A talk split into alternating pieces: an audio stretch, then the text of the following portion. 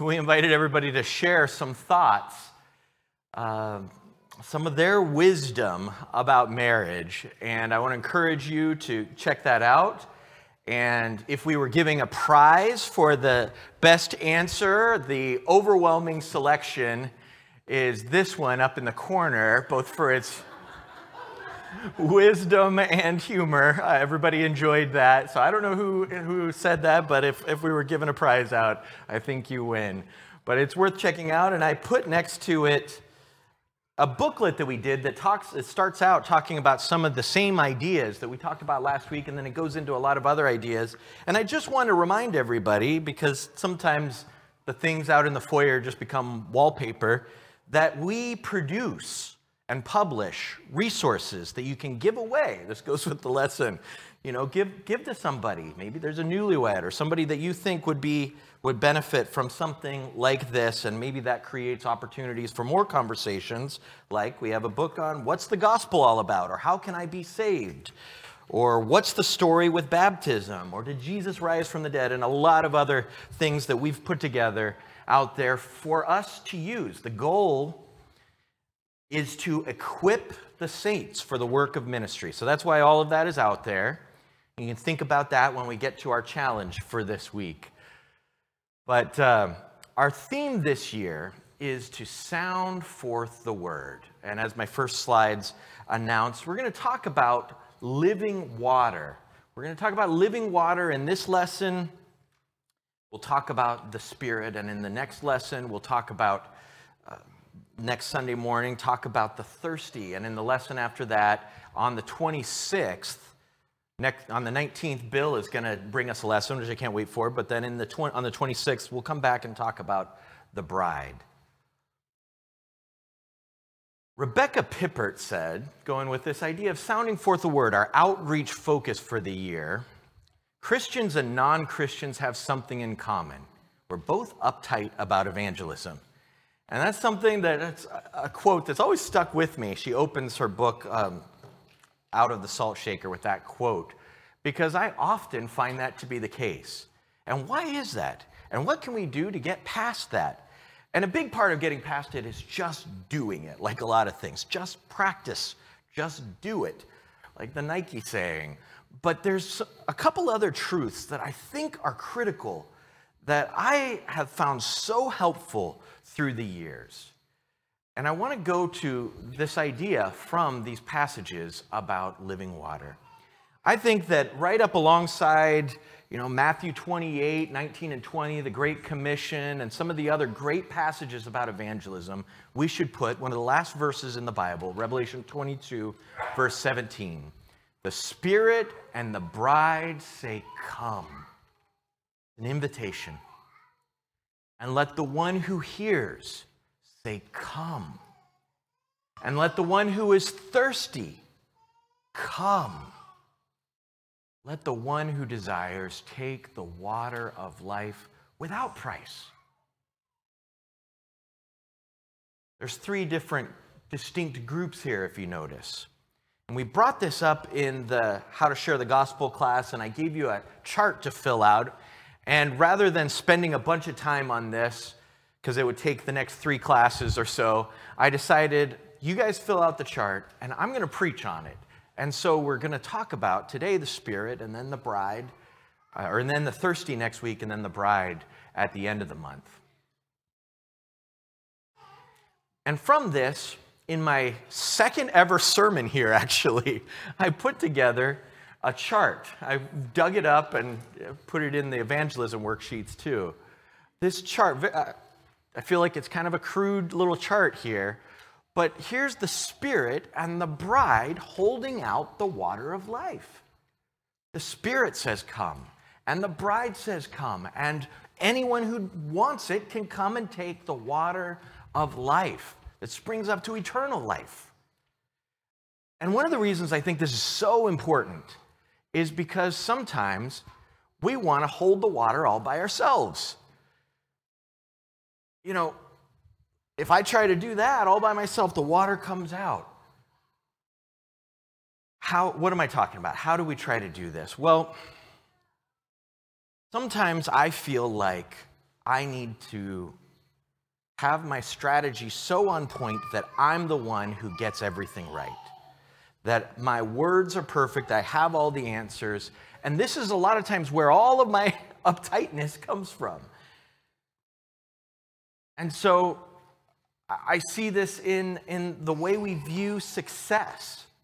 And I, again, I brought this up many times here before. Some of you may have heard it, some of you may have not. But I've, I've tried to instill something that has been instilled in me that changed my view of evangelism. I used to hear people say, um, you know, I, I asked for a Bible, somebody for a Bible study, or I invited somebody to services today, or, you know, I brought up Jesus and I told somebody about Jesus today. And, and the question that follows is what?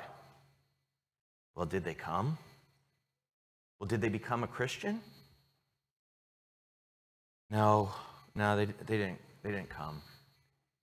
And now, how do I feel? Totally discouraged like a failure, like I failed at my job. Except that's not my job. My job is to say, Come. And that's what I did. And I've got to leave God's part to God and leave the part of the thirsty to the thirsty. But I got to keep saying come. And so, what do we want to say whenever somebody says to you, hey, I invited somebody to the ladies' Bible class this week? Say, well, did they come? No, you say, way to go!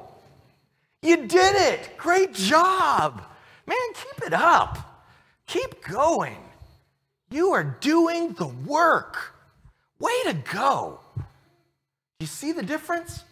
See, we're measuring our part of the job and not measuring everybody else's part of the equation.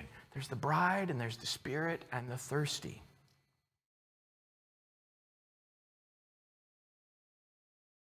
So, on, let's see, Friday night, Friday night, I, we came, we were working here at the building, me and the family, and we left, we went home, and we found that our power was out. And our power, because of the big wet snowstorm, ended up being out for almost 24 hours, about 23 hours or so. And that was a little bit more shocking to my system than I think it should have been. you know, not just, you know, worries about the refrigerator and freezer and, you know, can we keep warm and things like that, but things that don't really matter, like I can't charge my iPhone. Maybe I was going to watch a show with my wife that, that night after the kids were in bed, you know, just things that don't seem to be that important but it, it became kind of important in my mind, made me realize how much I depend on these things for basics. But we have this, this little flashlight. Asher loves this thing that you crank.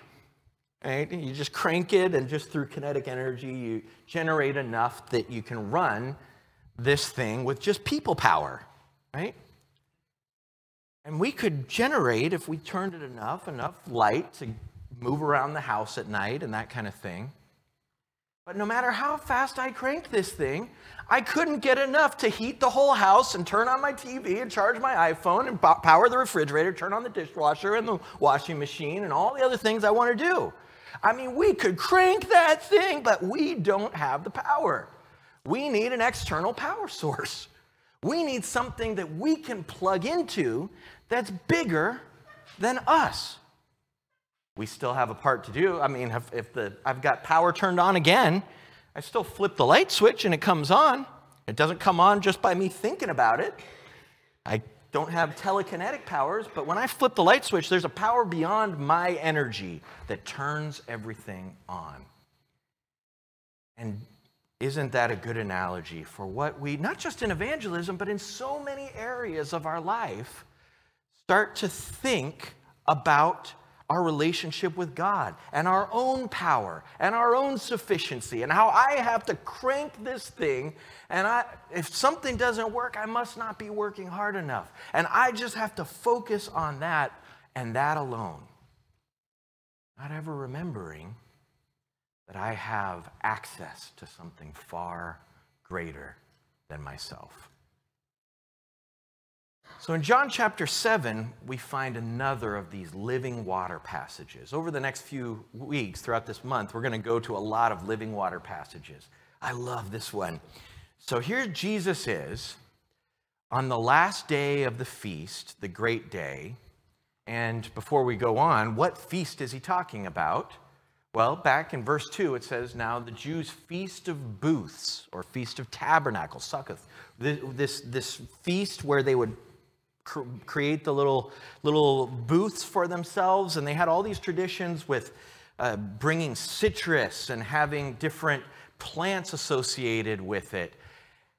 And more to the point, there was this practice, and you can read a connection uh, from this back in Nehemiah 8, but there was this practice they had of loading up from the pool of Siloam these containers of water and bringing it to the temple. Here's what Leland Ryken in the Dictionary of Biblical Imagery says.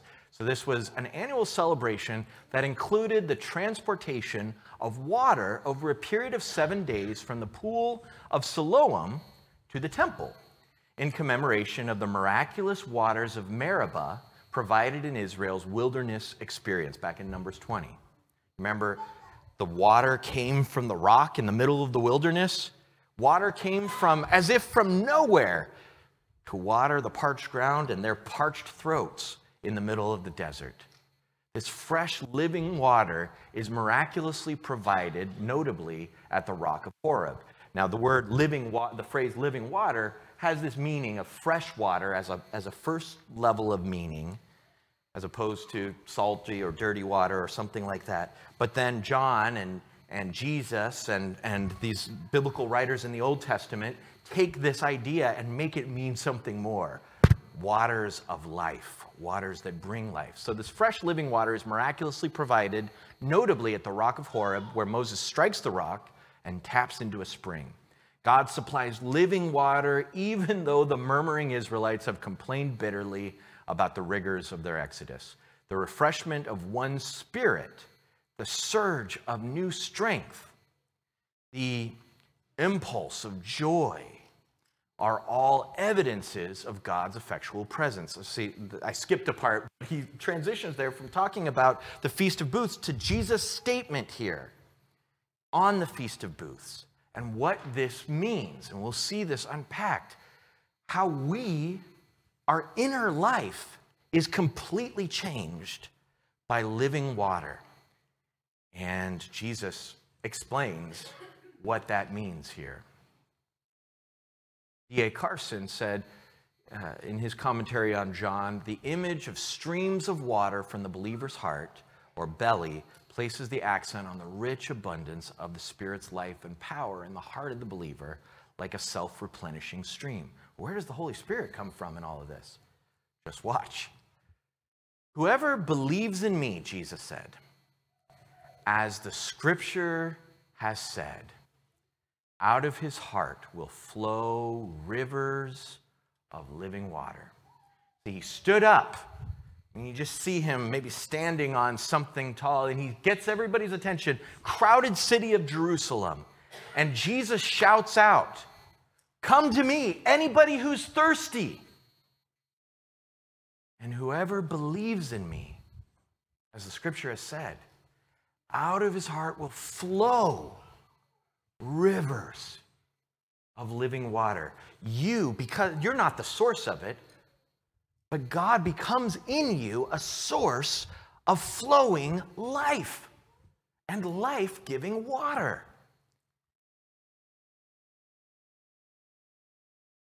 Look at this next verse. It's a parenthetical. Now, John is going to explain inspire. You know, it's nice when we don't have to look to a man made commentary to understand a verse. So, John, inspired apostle, tells us what Jesus was talking about. Now, this he said about the Spirit, whom those who believed in him were to receive. For as yet the Spirit had not been given, because Jesus was not yet glorified. Let's work backwards really quickly here. He wasn't yet glorified, and John, being glorified, ironically, is an image of the cross. And I, if I be lifted up from the earth, will draw all men to me. His lifting up is on a cross in an emblem of shame and humiliation. He is glorified because he is doing the servant's work of God and saving us all. So Jesus hadn't yet died on the cross, and then, of course, risen from the dead. And the Spirit, of course, the Spirit was, the Spirit's God. The Spirit was around. The Spirit was at work. The Spirit was in Jesus. But on the day of Pentecost, the Spirit is going to come in a totally different way. And the fullness of what the Spirit's coming means in the hearts and lives of Christians and in the gospel and all its power had not yet come. And so he says, those who believe were to receive the Holy Spirit, and this would be in them streams of living water flowing from their hearts. There is throughout the book of John, as other parts of, of Scripture, but especially in John, this emphasis on believing. Belief.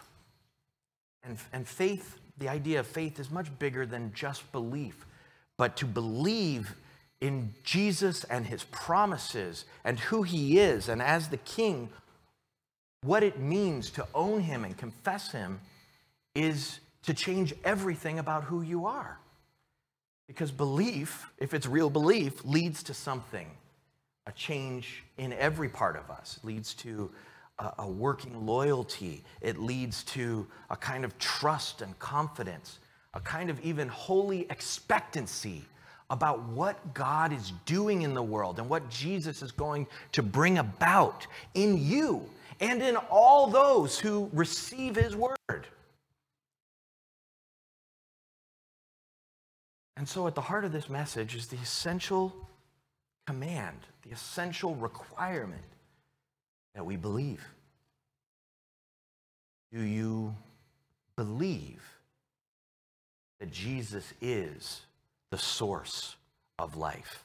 Do you believe that his spirit is at work? Do you believe that those who believe in him receive his spirit? Do you believe that his spirit is at work in the gospel every time we speak it? Do you believe that the spirit of God is at work in this church? Do you believe that Jesus is still adding to his church? Do you believe? Do we believe? And just to summarize this lesson in a sentence, act in simple faith and watch God work. Don't miss the, the Spirit and His work, God and His work, and focus only on what you do. You have to act in simple faith, but pay attention and live with confidence and expectancy. I have found, Adrian and I talk about this all the time, and this is a bit anecdotal. I could show you over and over again where this kind of thing happened in the Bible, but what seems to happen is people say, yeah, but that was in Bible times. But I have found that God, whenever I'm paying attention and noticing, I can see God at work all over the place. I see answers to prayers I never would have thought answered. I see people hearing the gospel that, how did that end up there? I see influences and changes that I thought, well, that person is stuck where they are forever. But when you pay attention and watch and learn to believe, truly believe, you start to see God at work.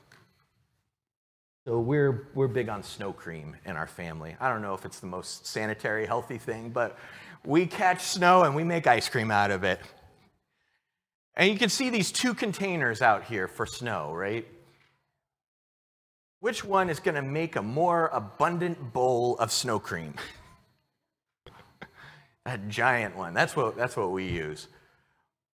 But I put this other one out here as an illustration because sometimes in our prayers, in our work, in our partnership with God, in the things that we do, we can start to just kind of hold a thimble out for God to catch God's blessings. And if that's all we hold out, maybe that's all we get. But God wants to do more. We had this, this um, theme 2015 called Equipped and Overflowing. And as I was preparing this lesson, I started thinking about that theme.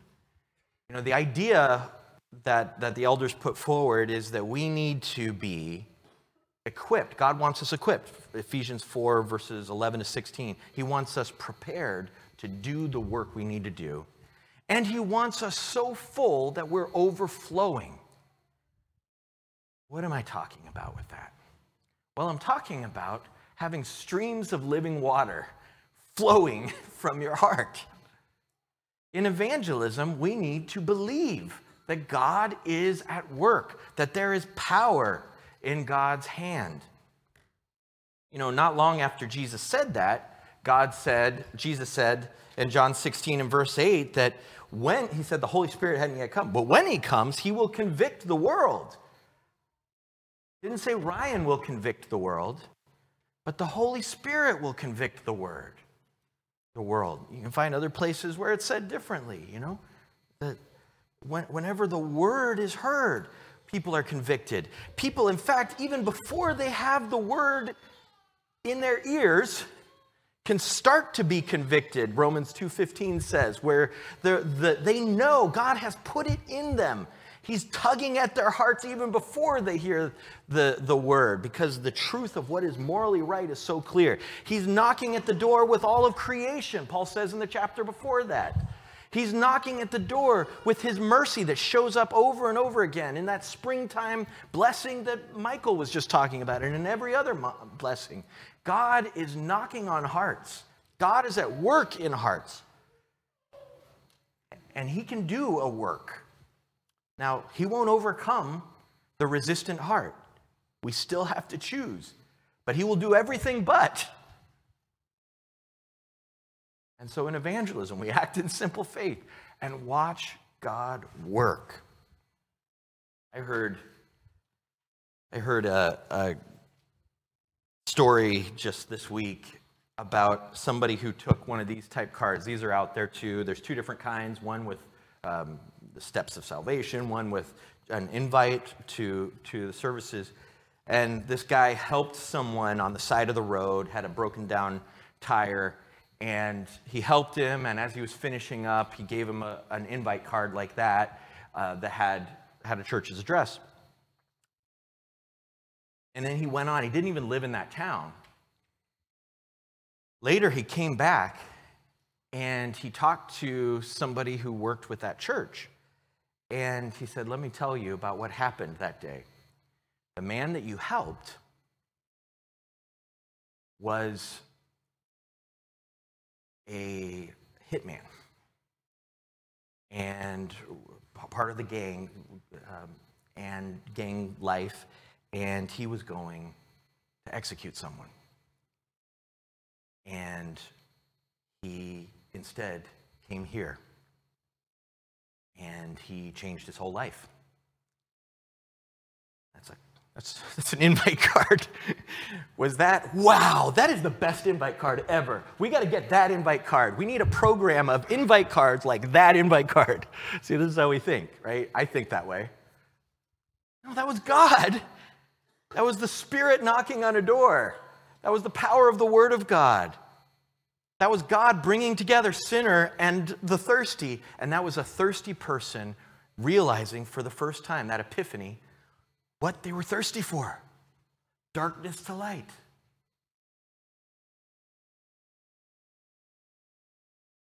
Trusting God to do His work frees us and inspires us to work with Him. This is not our project, this is God's project. And it is exciting to be God's partner. I, sometimes I feel like as a 40 something year old man, 46, as a 46 year old man, I shouldn't say this word anymore, but being God's partner is fun. It's fun. there is an adventure. I'm not saying it's easy. I'm not saying it's not full of heartache at times, but there is, there is a different kind of life to the life of faith that steps out into those rich territories of risk and sacrifice and discipleship and says, I'm going to do what is completely uncomfortable for me. I'm going to risk something. I'm going to sacrifice something. I'm going to just keep trusting God and I'm going to keep speaking and see what happens and watch. What are you going to do with that, God?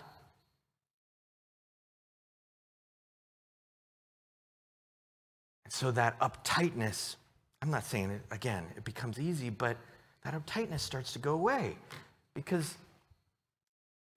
a few after the Holy Spirit does come, you know, the, the Holy Spirit will convict the world, he said, and then the Spirit comes on the day of Pentecost, and Peter preaches this sermon, and then Peter added to the church thousands of souls, right? No. The Lord added to, to their number daily those who were being saved. Jesus that's the Lord there. Jesus is at, Jesus is still at work, even though he's in heaven. Jesus is working in his church. That's the book of Acts. It's not the Acts of the Apostles only, it's the Acts of Jesus. That's what the intro, if you read the first few verses of the book, continued to do. And he's continuing to do those works today. After that, in chapter 8, I think of how uh, Ethiopian eunuch is on his way back home, might be missing his one chance in Jerusalem to hear the gospel, but oh, wait, God interrupts the plans of Simon, I mean, of uh, Philip, and brings him over and brings together the one who is thirsty and the one who can say, Come. God is still at work. We talked about, we had a prayer service last Sunday night, I think. God opening doors. God is the source behind it. And this may sound like a different idea, a different sermon, but this is the same idea, really. It's completely connected, still to evangelism. In your walk with Christ, in your personal relationship with God, you have to believe that He is at work. And I know most of you are like, yeah, that's obvious, and this is maybe owning that completely for the last 50 years. But maybe some of you aren't. There have been times in my life where I thought I needed to be sufficient instead of, as the Lord says in 2 Corinthians 12, my power is made perfect in weakness. Your grace, my grace, is sufficient for you. Because when you start to lean in more and more to acting in simple faith, obedience, and trust, walking with God. See Him work, changing you in ways you didn't think were possible. You become a different kind of person. You start doing different things. Your prayer life changes, your relationships change, your habits change, and there's a different kind of joy and hope. You know, in 1 Peter 3:15, there's a command that we sometimes focus on to be ready to give an answer for your faith. But let's not miss the rest of that verse. Be ready to give an answer for the hope that is within you. When people ask about it, how do you see hope in someone to ask about it? Well, if you've been around Christians for a while, you know exactly how you see hope. And it is a different picture of a person than those harassed and helpless we talked about last Sunday night. There's a phrase, I don't hear this very much anymore, but I got to pick on it. Sometimes we, we hear praise, prayers, people say, um, and give us a reasonable portion of help, health. I just, I don't understand this prayer. I don't. A reasonable portion of health. I mean, I, I get it. I can, I can explain it. I think maybe we don't want to be greedy. You know, don't ask for too much. Uh, maybe we, we think that um, we need to be careful to, not to expect God to do something really big and amazing. But my fear is not about the health, because there's no guarantee we're going to have perfect health in this life, but us taking this reasonable portion mindset to other parts of our lives. By the way, I have to bring up Adrian. I mentioned this to Adrian last night. She said she tells people, I'm not going to pray for a reasonable portion. I'm going to pray for Wolverine health for you. If you know who the X Men are, she wants healing factor on you, or you're just like powerfully healed. But God is still at work mightily. I know, I know, we're in a different time than the times where we don't have people with this gift of the Holy Spirit that, that are going in, in the same way that can lay their hand on a dead person and that person rises. But God is still doing mighty things today. You don't have to be a Pentecostal to believe that. You have to be someone who believes the promises of Scripture. There's these words that the Bible uses fullness, abundance, overflowing. Let me just read you a couple passages I, I pulled out, five, five verses. I, I could add many, many more. Romans 15, 13. May the God of hope fill you with all joy and peace in believing, so that by the power of the Holy Spirit you may abound in hope.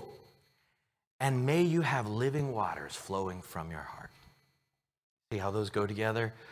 The idea of, of being a spring, having a spring within you, is it never runs out. There is a source in you because God is in you, because the Spirit is in you, because His life is in you, because Jesus indwells you.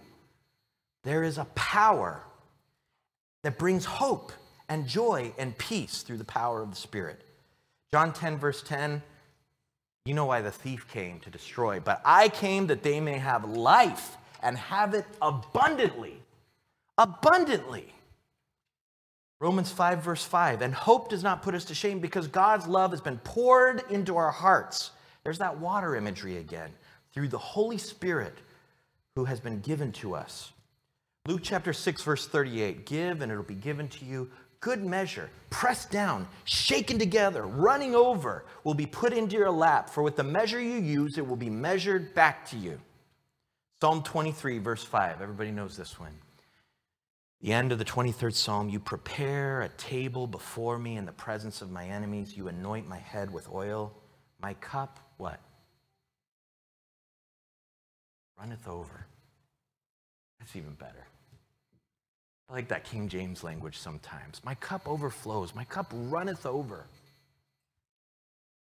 Is that, is that the life that we, we live? Not because, you know, God is paying for all our bills in a way that we have like way more money than we could ever need or something like that or you know we still at 80 can run a marathon because we're so healthy. That's not what we're talking about. Talking about an inner life the spirit within us bubbling forth an abundance of fullness and overflowing. We're talking about god's unreasonable portion of blessing. Unreasonable Ephesians chapter 2, verses 4 to 10 talks about the abounding riches of his mercy. Overwhelming. You have to pay attention to it, or you kind of take it for granted, maybe even limit it and just hold out a, a thimble. Those who share the gospel best are those who know it's worth sharing. Those who are remembering that all the time, who are realizing it like an epiphany over and over again. Wow, what a gift. What grace. To be forgiven of all of that that was in my past. And to know I stand as if I was just perfect because of what Jesus did for me. And know if I died today, know, I'm concerned about my family, but God will take care of them and I'll be happier than ever. Knowing I have purpose, I have hope. Things, even when they're at their darkest, I know the end will be good. I have true peace. And the weird thing about this thirst is I am both satisfied and thirsty for more because it's so good. Come and taste the goodness of God. The last day of the feast, the great day, Jesus stood up and cried out, If anyone thirsts, let him come to me and drink. So, let's, let's hold out a confidence for God, for the work He can do and will do and is doing in us and among us and all over the world. Let's be aware of God's unreasonable portion of blessing. So, I have a, a small challenge for you before we close. And that is so this week, this week's lesson was about the Spirit. Next week's lesson is about the thirsty. And it's ex- essentially just a 30 minute invitation. But I'm going to talk about I'm going to talk about why we thirst. And I'm going to talk about what the offer of the Lord is. And I want to challenge you to this week say to one person, Come. Now, this lesson will be designed for someone, for you to invite somebody to. But if you, if maybe the person you're talking to, a better way to say come is to give them a, a something, a flyer. Or maybe a better way to come, say come is to just, you know what, baby steps. Remember the Gray's Matrix? I'm going to invite them to that potluck on, you know, on the 11th. I know. That's not saying come to Jesus. A potluck never saved anybody. But that can start to cultivate something. Or maybe saying come is just asking a spiritual question, starting the conversation and saying, hey, do you have any spiritual beliefs?